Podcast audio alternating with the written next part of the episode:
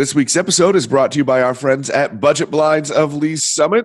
Hey, Jason, big news. Yes. Big news. What's up? The big man, Santa himself, is coming to town and coming to Budget Blinds. Santa! Santa. He's coming to Budget Blinds December 14th from 6 to 8. Here's your chance to come hear Santa read some of his favorite Christmas stories, and you can also help out Lee's Summit Social Services. Oh, well, that is, I think, kind of sneaky the point, right? Uh, we're to, you can get some pictures, you can hang out with Santa, you can tell Santa what you, the very good boy or girl, needs for Christmas. We're going to be filling some stockings for those of us who may not out there that may not have as much as they need for this holiday. Gift cards, gloves, scarves, even some straight up cash money. It's always welcome. Always. And if you help us fill those stockings, you get a print of your picture right there in the store. So come on out, 6 to 8, December 14th, Budget Blinds of Lee's Summit. Always, always, our good friends, our great sponsors, and a great, great friend of the community.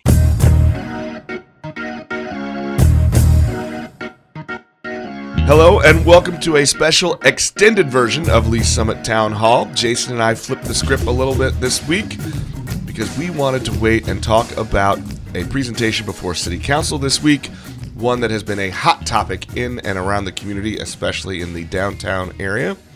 And that is a proposed redevelopment of the former United Methodist Church at 2nd and Douglas. Jason, this week was a conceptual incentive plan presentation. It wasn't It's a, real lot, thing. That's a lot of adjectives, but It's yes. a lot. So they're not really an applicant yet. There is no project formally in the hopper at City Hall. However, this is they are working to to purchase the land if they can get kind of everybody's go ahead from the city and the community on this development plan. So, Jason, tell us what happened today. Okay, so let's let's start as and I think you you set the stage very well. This is an extremely even though it's the second time that we've had one of these from this applicant, it's an extremely preliminary step in the process by which that piece of land would get redeveloped. Um, there is no, as you put, there is no formal uh, building drawings that are on the public record that we can comment on, like as a thing. There are no uh, we don't have you know what's going to happen with the streets and what's going to happen what kind of landscaping they're going to have or any of all the m- dozens and dozens and dozens of things that come through these projects as they come through planning city council and what have you. What they what we do have and what they needed to provide was some information to the council about the project in general coupled with information about money. Because I think the key driver and, and what they've said in that is that we need to have the, the developer needs to have a, a a pretty clear okay from the city council that their proposal on their incentives will be acceptable so that they can work through then going ahead and starting the formal planning process and what have you. And really, this presentation was about two things.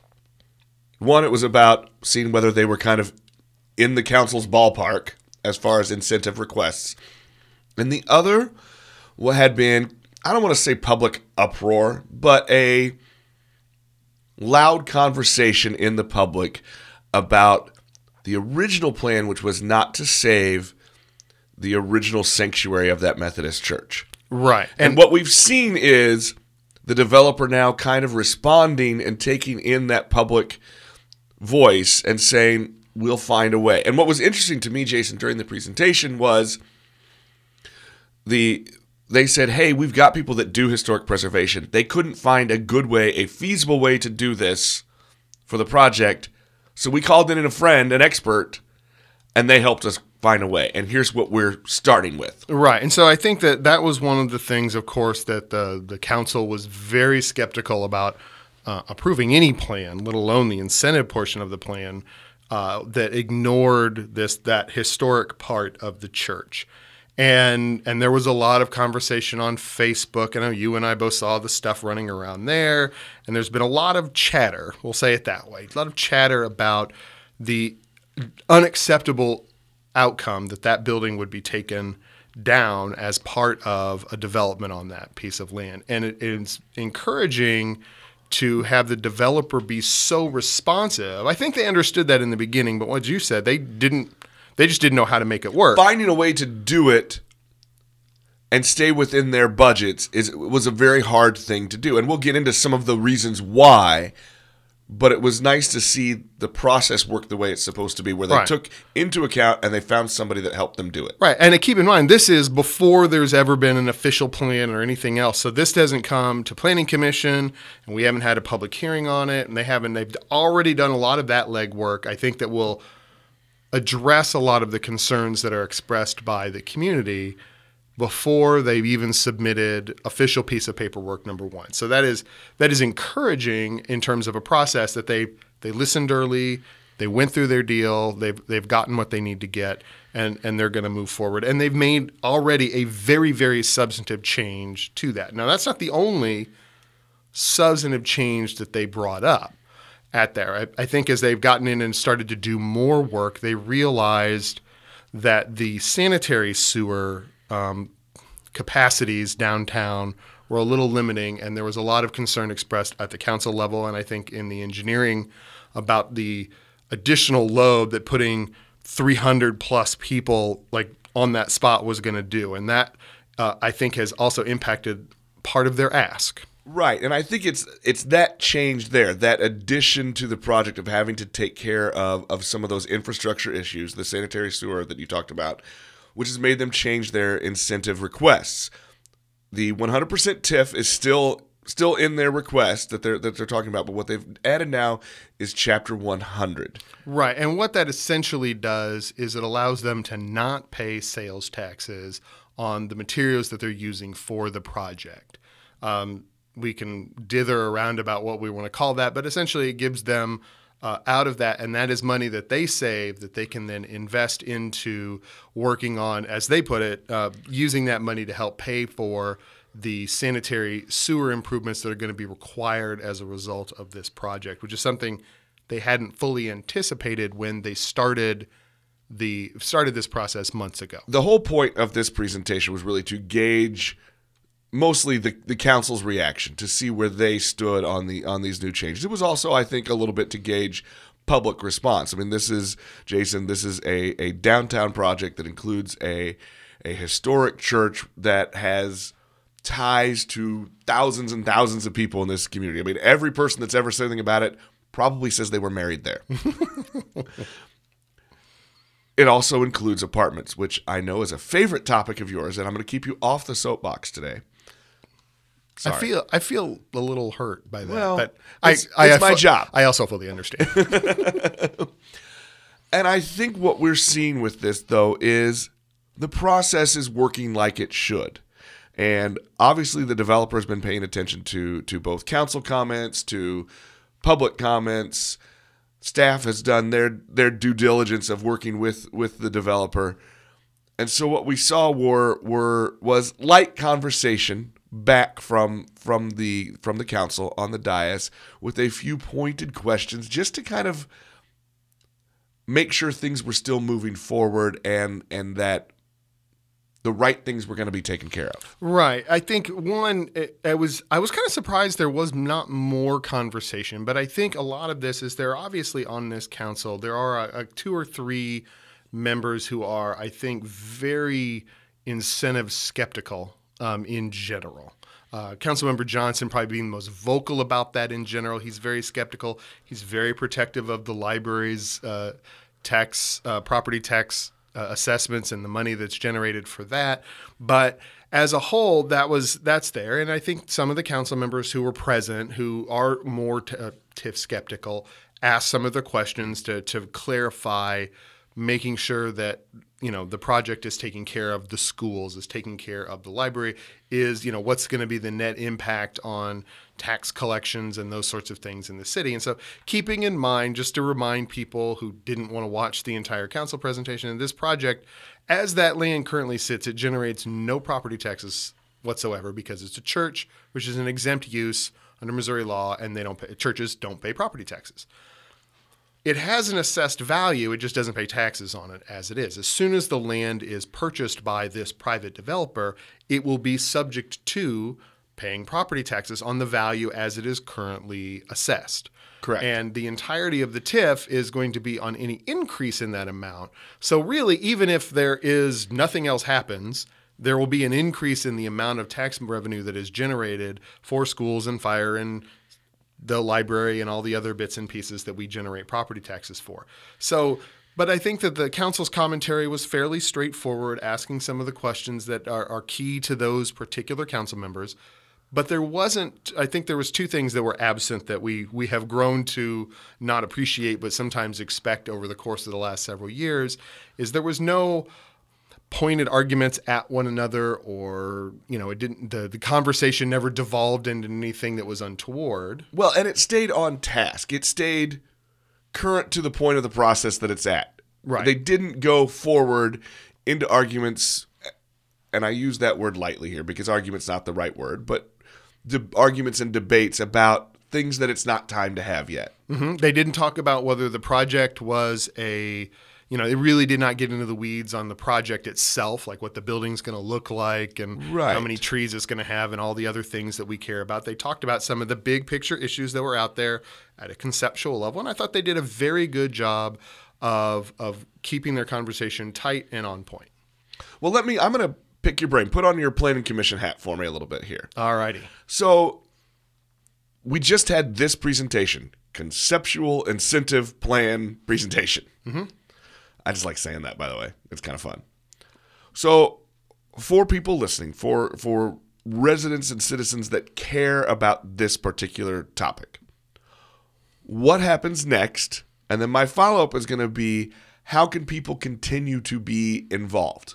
Okay, good. Uh, I think those are good. All right. So, what the developer and the attorney for the developer was looking for was essentially a sort of a nod from the council that they weren't going to roadblock this at the incentive level, at the financing level, before they went ahead and started doing the the get ready to build a building stuff. Okay, including closing on the land um, as the contract, including filing their documents. So they're going to go into their hopefully into their final closing process to work on purchasing the land from the church. Um, and so the church will complete its, and then at some point the church will vacate and complete their move out to View High Drive. So that that piece will happen, but that's not really part of the city business. That's just pri- that's a private real estate transaction. At the city level, uh, what their attorney indicated this evening is they were basically ready to begin the planning process, the public part of the planning process, and getting it through the development, the planning and development department at the thing. So they will be submitting. Um, they may they may come in if they haven't already had um, what's what's called a, a pre-application meeting where they will sit down with all of the various entities at the city level, um, and then they will present to the city. They'll file with the city a preliminary development plan, um, and then that process will kind of start to wind its way through the the process. And the, the, a lot of that happens behind the scenes, uh, where the the city developers or the city development department is going to look at all that stuff and say, okay, well, you need to make this change, and we need to do this, or we need to address this part in the code, and go through all of that. Eventually, and it could be relatively soon, what will happen is that there'll be a public hearing scheduled for the planning uh, planning commission, and there'll be probably a planning a public hearing scheduled for the city council, and then it'll begin that process. If the um, I would assume that the developer will also hold at least one and maybe more than one neighborhood meeting where they they reach out to neighboring stakeholders. You know, there aren't homes associations right there, so it's a little bit challenging, but they can make some public things. They can talk to downtown and, and go through that. It seemed obvious to me watching that presentation that they have already been doing that. That, that they've talked to people involved with historic preservation, with the historic society, with people in downtown. It seemed obvious to me that that communication is already ongoing, and so that to me that is a positive sign that our processes are working. And if this project or a project similar to happens and goes through, that will be done the right way. Right. So at a certain point, so those meetings should happen. I would anticipate, for instance, that they would coordinate with downtown Main Street to do some sort of a meeting where downtown interested downtown people and then people who are just around the surrounding neighborhoods can have an opportunity to come and listen, see the actual filed pictures of what they want to do, and kind of work through that process. That's a fairly normal part of our expectation level. It's not required, but it's something that virtually every significant develop, de- development does as a as a piece of their public process to help answer questions that don't need that you know that their interests and concerns, but may not rise to the thing of wanting to come to a public hearing and make some sort of statement and question the the applicant at that point. So that's what the next stages will be. Um, parallel to that, so that we make sure we understand that, there will also be the beginnings of the working on the actual um, incentive process, the Chapter 100 and the TIF the contracts and paperwork and all sorts of things that go along with that.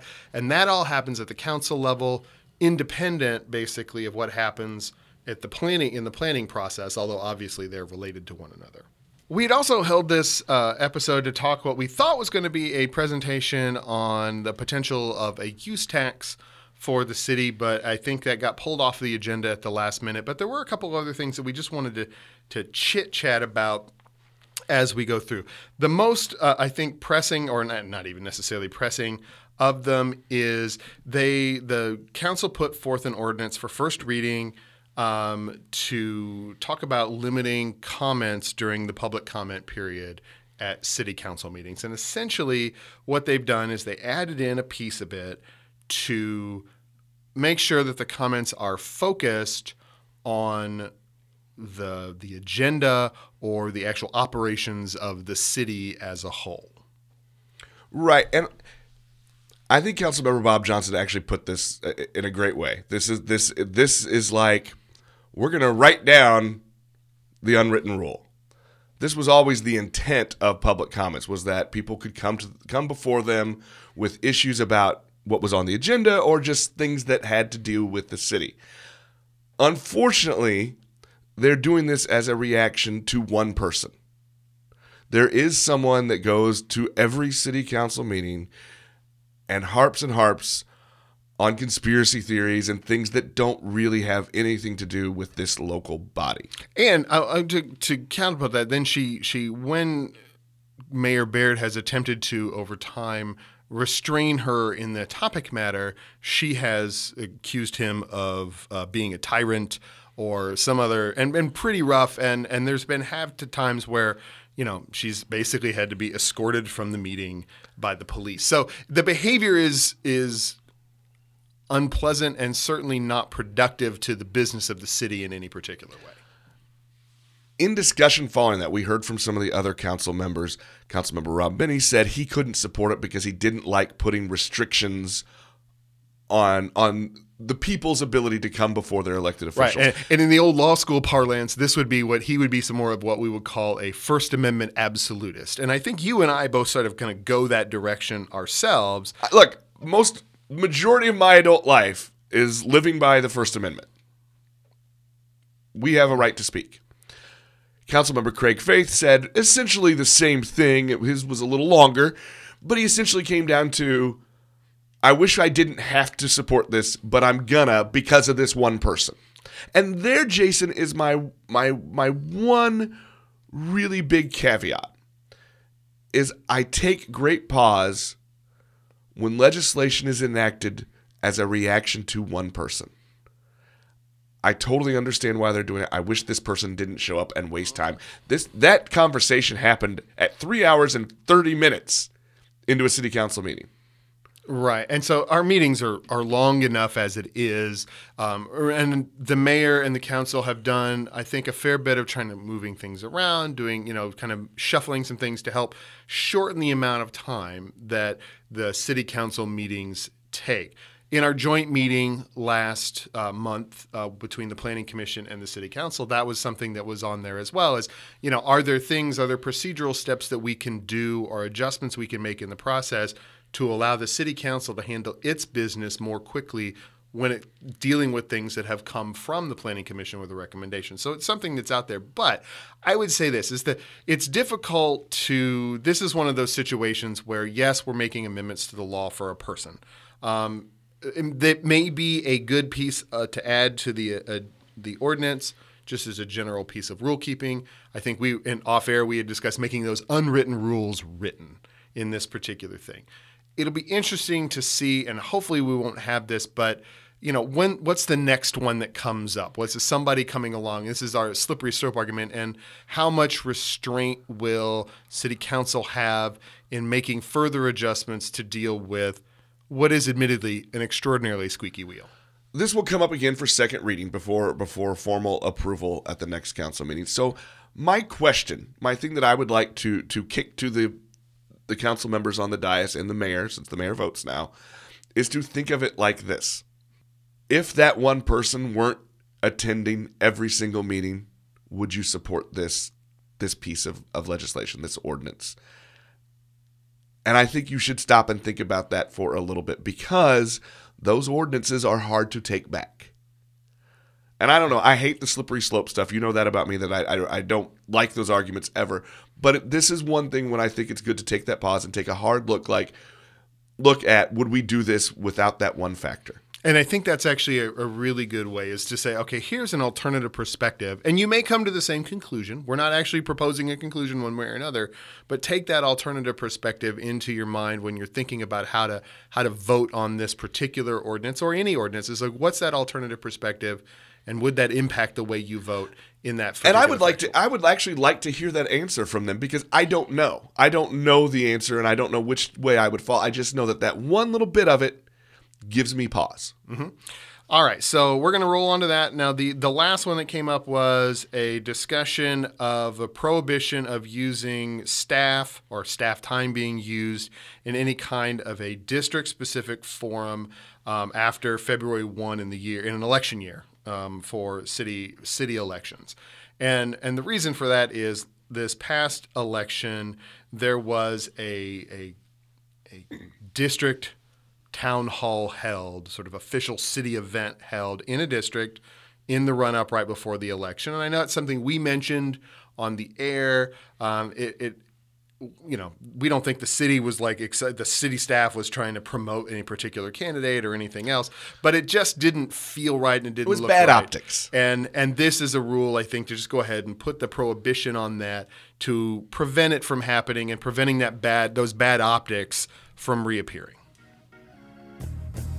All right, and with that, um, that was kind of our review of council. We're not going to do this all the time, but I think for some of these big projects, it's a it's a useful thing to do a follow up and have that information, especially when we don't want to stay up till 11 or 12 or 1 o'clock in the morning to follow council live and then react to get that out on that Wednesday morning. Um, thank you for taking the time to download us. Make sure that you share these conversations with your, your friends and your coworkers. Get us out there. Follow us on the Facebooks and the Twitters and what have you. And thank you for listening to some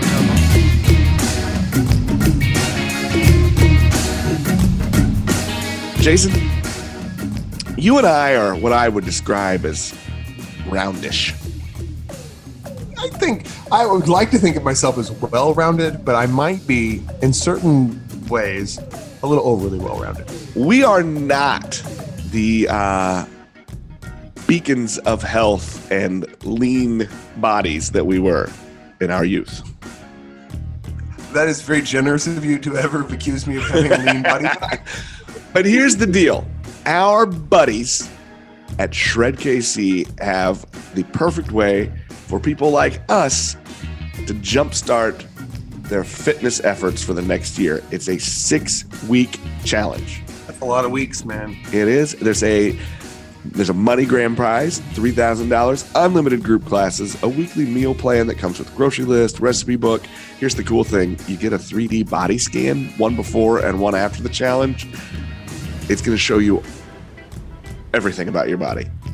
I'm not sure I want to see it, but I need to see it. I am seriously that that sounds. I mean, I understand that's a really cool piece of technology and a really very cool way to sort of objectively look at your progress. But man, the last thing I want to see is like a brutal 3D scan of my old butt. and here's how you find out more. Go visit our friends at their website. It's Shred AF, the number six, week com.